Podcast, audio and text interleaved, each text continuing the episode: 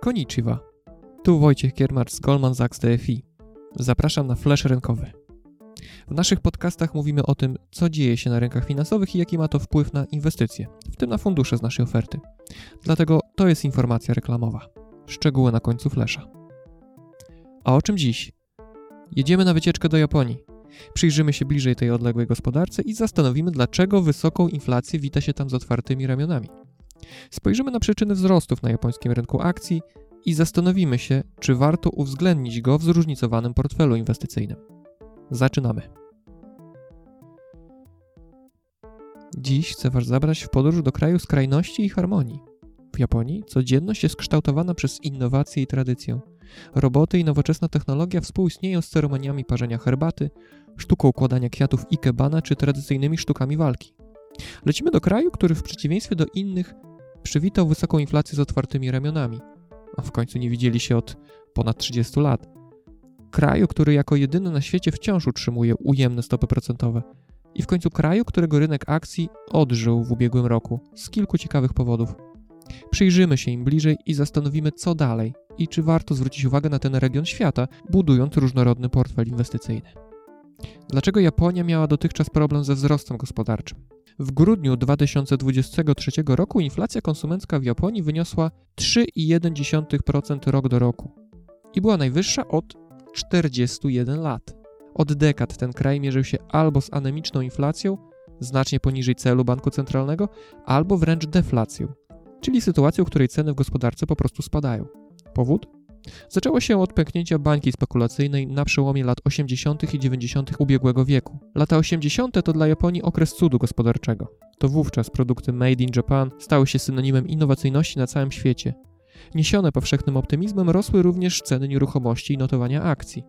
Wiara połączona z dostępem do tanich kredytów sprawiły, że firmy i ludzie inwestowali duże sumy pieniędzy na tych rynkach. Bańka w końcu pękła i od tego czasu Japonia boryka się z niską dynamiką wzrostu gospodarczego, która nie przekracza średnio 1% rocznie, a największe indeksy akcji japońskich do tej pory nie wróciły do poziomów z czasów szczytów 30 lat temu. Trudno jest Japonii wyjść z tej sytuacji również z uwagi na strukturę demograficzną tego społeczeństwa, które jest jednym z najstarszych na świecie. Oczekiwana długość życia sięga 85 lat. Dość powiedzieć, że Japonia ma absolutnie najwyższy udział osób powyżej 65 roku życia w swoim społeczeństwie wśród wszystkich krajów rozwiniętych. Według danych OECD na koniec 2022 roku było to 29% populacji. Dla porównania średnia dla wszystkich krajów OECD wynosiła niespełna 18%. Ten trend gwałtownego starzenia się japońskiego społeczeństwa nabrał tempa na początku lat 90., nazywanej przez Japończyków straconą dekadą. Coraz wyższy stosunek emerytów do osób pracujących oznacza coraz większe wyzwanie dla systemu emerytalnego i służby zdrowia. Kraj ten jest jednym z najbardziej zadłużonych na świecie.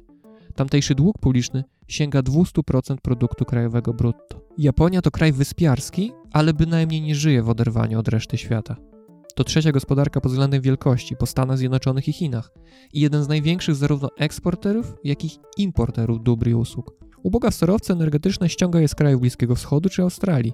W świat wysyła z kolei zaawansowane technologicznie produkty, elektronikę użytkową, samochody, precyzyjne instrumenty czy urządzenia do produkcji bardzo pożądanych dziś półprzewodników. Japonia jest więc silnie uzależniona od tzw. Tak globalnych łańcuchów dostaw, czyli sieci powiązań pomiędzy krajami, dzięki którym handel globalny może kwitnąć. Bardzo ważną rolę w temacie handlu gra japońska waluta, czyli jen. Skoro japońskie firmy tak dużo wysyłają w świat swoich produktów, to słaby jen jest dla nich korzystny. Sprawia, że ich towary są bardziej konkurencyjne, po prostu tańsze dla zagranicznych importerów, a więc mogą sprzedać ich więcej i lub drożej. Zależność jest prosta. Patrząc z lotu ptaka, to osłabienie się jena pozytywnie wpływa na zyski japońskich spółek i na odwrót. Umocnienie się jena może wywierać presję na wyniki finansowe. Ciekawe w Japonii jest to, że tamtejsze gospodarstwa domowe przez lata zgromadziły olbrzymie oszczędności. W przeliczeniu na dolary to prawie 15 bilionów. Tak, bilionów. Z czego aż połowa ulokowana jest w gotówce i na depozytach. Liczba abstrakcyjnie duża, ale żeby zrozumieć jak wielka, to dodam, że kapitalizacja całego globalnego rynku akcji to obecnie ponad 100 bilionów dolarów. Można powiedzieć, że w japońskich oszczędnościach gospodarstw domowych drzemie olbrzymi potencjał. Nasza wycieczka w czasie zbliża się do roku 2023, pod wieloma względami wyjątkowego dla japońskiej gospodarki i tamtejszych rynków finansowych. Popatrzmy na to przez pryzmat rynku akcji.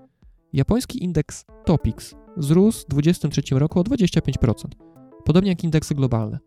Wspierało go to, co wszystkie inne rynki akcji.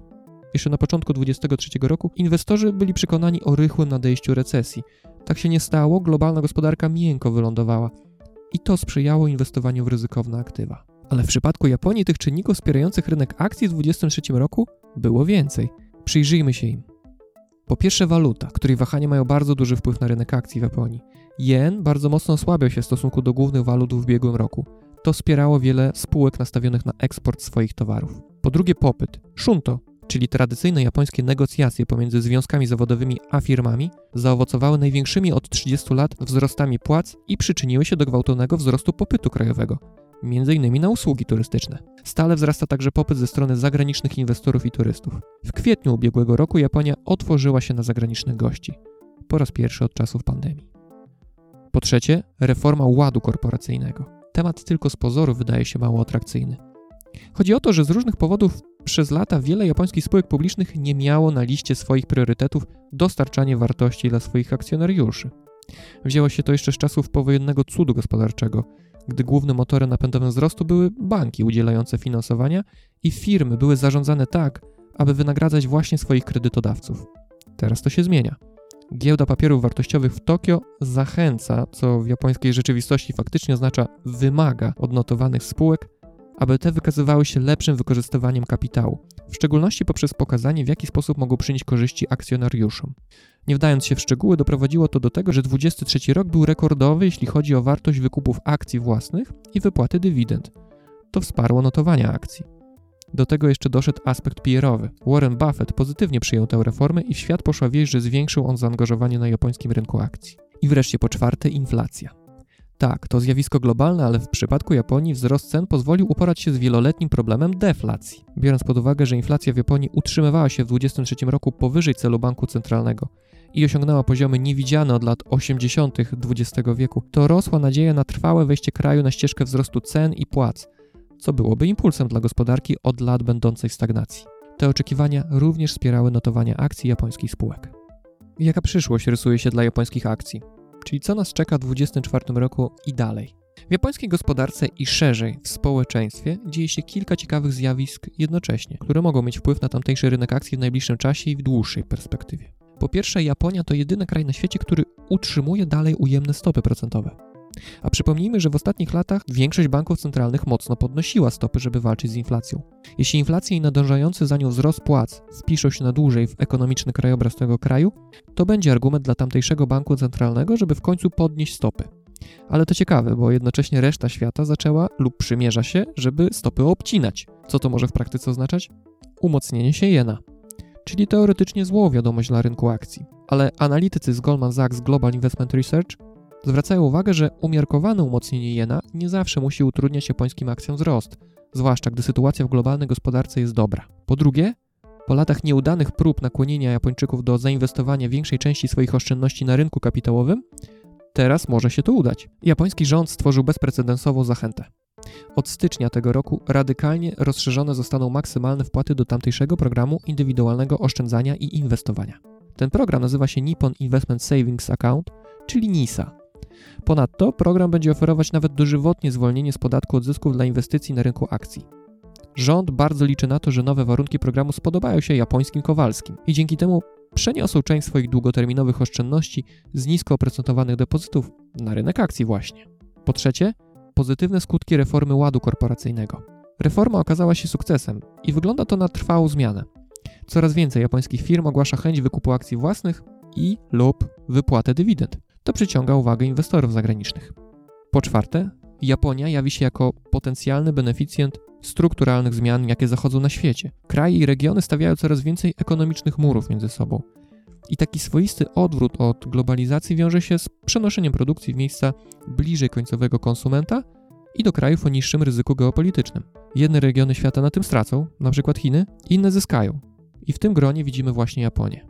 Po piąte, Japonia ze swoim technologicznym know-how będzie beneficjentem rewolucji związanej ze sztuczną inteligencją. Rozwój tej technologii niesie za sobą coraz większe zapotrzebowanie na moce obliczeniowe, a więc i na produkcję półprzewodników i całych centr baz danych. Między innymi z tego punktu widzenia ciekawie wygląda japońska gospodarka, która zacieśnia współpracę przy tworzeniu technologii półprzewodników z Koreą Południową, Tajwanem i Stanami Zjednoczonymi, a także dużo środków inwestuje w bezpieczeństwo cyfrowe. Ubiegły rok był wyjątkowy pod kątem wyników japońskiej giełdy i prawdopodobnie trudno będzie go powtórzyć i w tym roku. Jednak Japonia to naszym zdaniem ciekawy kierunek inwestycyjny, który warto rozważyć jako część w urozmaiconym portfelu na dłużej. Ta dojrzała gospodarka jest u progu pozytywnych strukturalnych zmian, choć równocześnie zmaga się z chronicznym problemem demograficznym, wysokim zadłużeniem i mocno uzależniona jest od wahania swojej waluty na globalnych rynkach. Dlatego racjonalną strategią wydaje się aktywne podejście do inwestowania w tym regionie na przykład poprzez fundusze zarządzane przez ludzi z praktyczną, lokalną wiedzą i zrozumieniem japońskich praktyk biznesowych. To wszystko na dziś. Do usłyszenia w kolejnym flashu rynkowym.